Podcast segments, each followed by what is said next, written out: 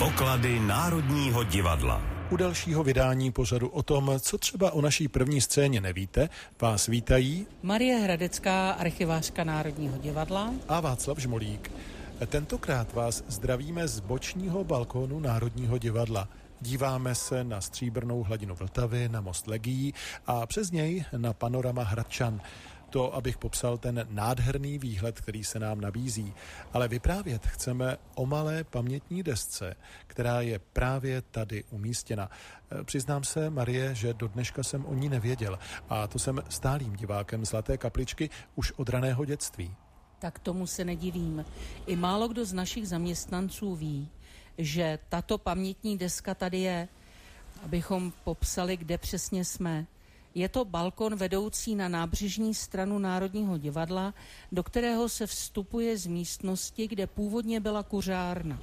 Teď balkon navazuje na prodejnu hudebních nosičů, programů, knížek a dalších propagačních předmětů. Ale pověsme, proč tady tato pamětní deska vlastně je? Má připomínat, že 7. května 1945 byl tady na tomto místě německými okupanty zastřelen mladý člověk, nadějný herec Zdeněk Stránský.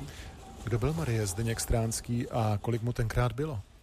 Byl to mladý nadějný herec, který působil nejprve v Honzlově souboru v divadle Větrník, pak v D99 u Topičů, později v divadelku ve Smetanově muzeu. Byl i básníkem, překladatelem i autorem rozhlasových a jevištních her. Tehdy 24-letý Zdeněk byl synem správního ředitele Národního divadla doktora Rudolfa Stránského a právě se svým otcem byl 7. května 1945 na tomto balkóně na hlídce na obranu divadla. Ty máš, Marie, v ruce i nějaké vzpomínky na Zdeňka Stránského. Jedná se o vzpomínky jeho přítele Stanislava Pošusty, který byl od roku 1940 uvězněn v koncentračním táboře v Dachau a po osvobození tohoto tábora poslouchal stejně jako další vězňové rozhlas. Cituji. A pak najednou přiletělo do té průzračné, jasné pohody černé slovo, vzpomíná. Nejčernější slovo, jaké si v dané chvíli mohl člověk představit. Slovo o smrti přítele, jemuž měli patřit první kroky po návratu domů. Reportér hlásil.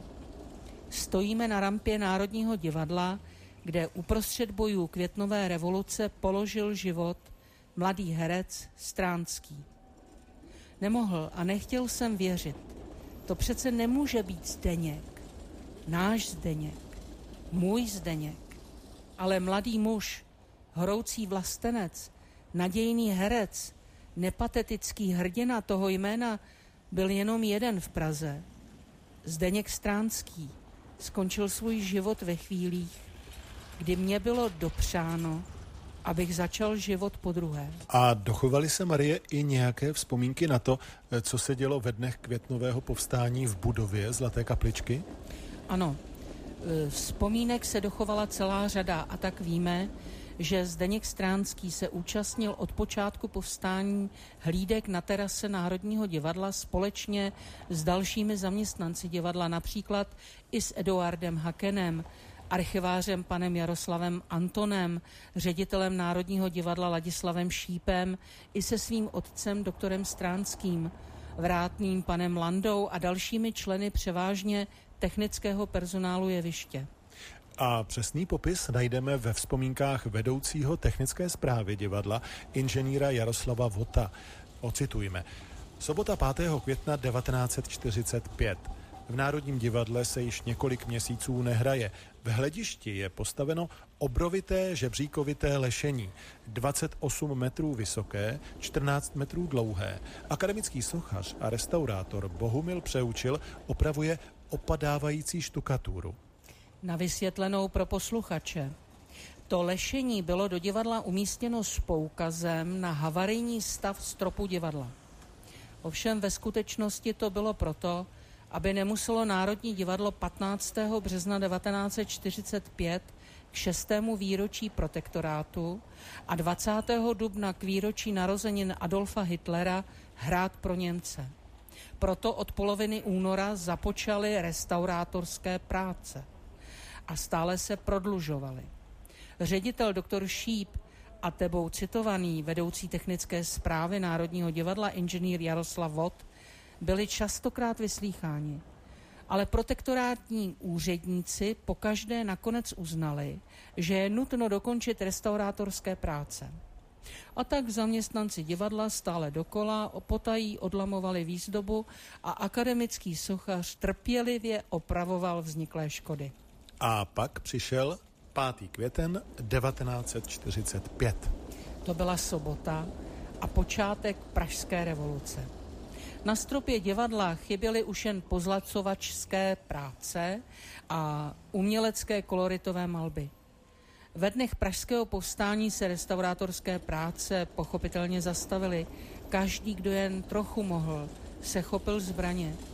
Dlouho před povstáním totiž pracovali v Národním divadle odbojové skupiny. Však revoluční garda Národního divadla držela v budově službu už od počátku května.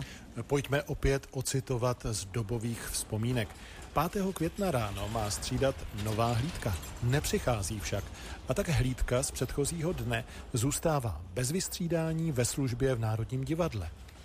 Existuje také pomocná služba sanitní, která je složena z dam Nevolové, což byla kostymérka, a úřednic Běhalové, Hrudkové a Dundrové. Až v 11 hodin přijíždí obrněné auto od policejního ředitelství k divadlu, kde narůstá dav lidí, kteří radostně vítají vyvěšování praporů spojenců v prostoru od Trik.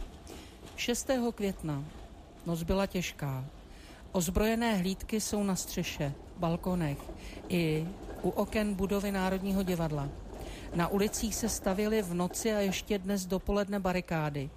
Němci nás ostřelují snad ze Slovanského ostrova, snad z Petřína. 7. května. Situace se přiostřuje. V jídelně závodní kuchyně zřizujeme ošetřovnu. Přivádějí nám sem raněné z ulice. Okna ucpali jsme slamníky. Těžce je raněn Jaroslav Kabeš, orchestrální hráč na violu, narozený 1889 a mladičkého Zdeňka Stránského zasáhl do prsou nacistický odstřelovač snad ze Žofína a ten na následky zranění umírá. Tak to jsme opět citovali ze vzpomínek inženýra Jaroslava Vota. Co dalšího se o Zdeňkovi Stránském dochovalo ve vašem archivu, Marie?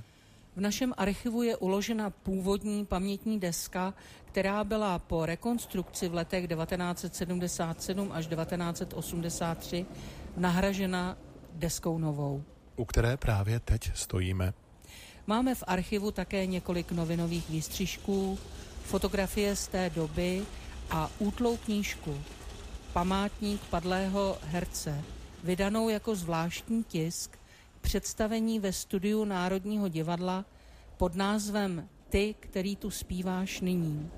Konaném dne 7. května 1946 k ročnímu výročí smrti Zdeňka Stránského. A v ní můžeme mimo jiné vidět i celou řadu fotografií tohoto mladého, talentovaného herce.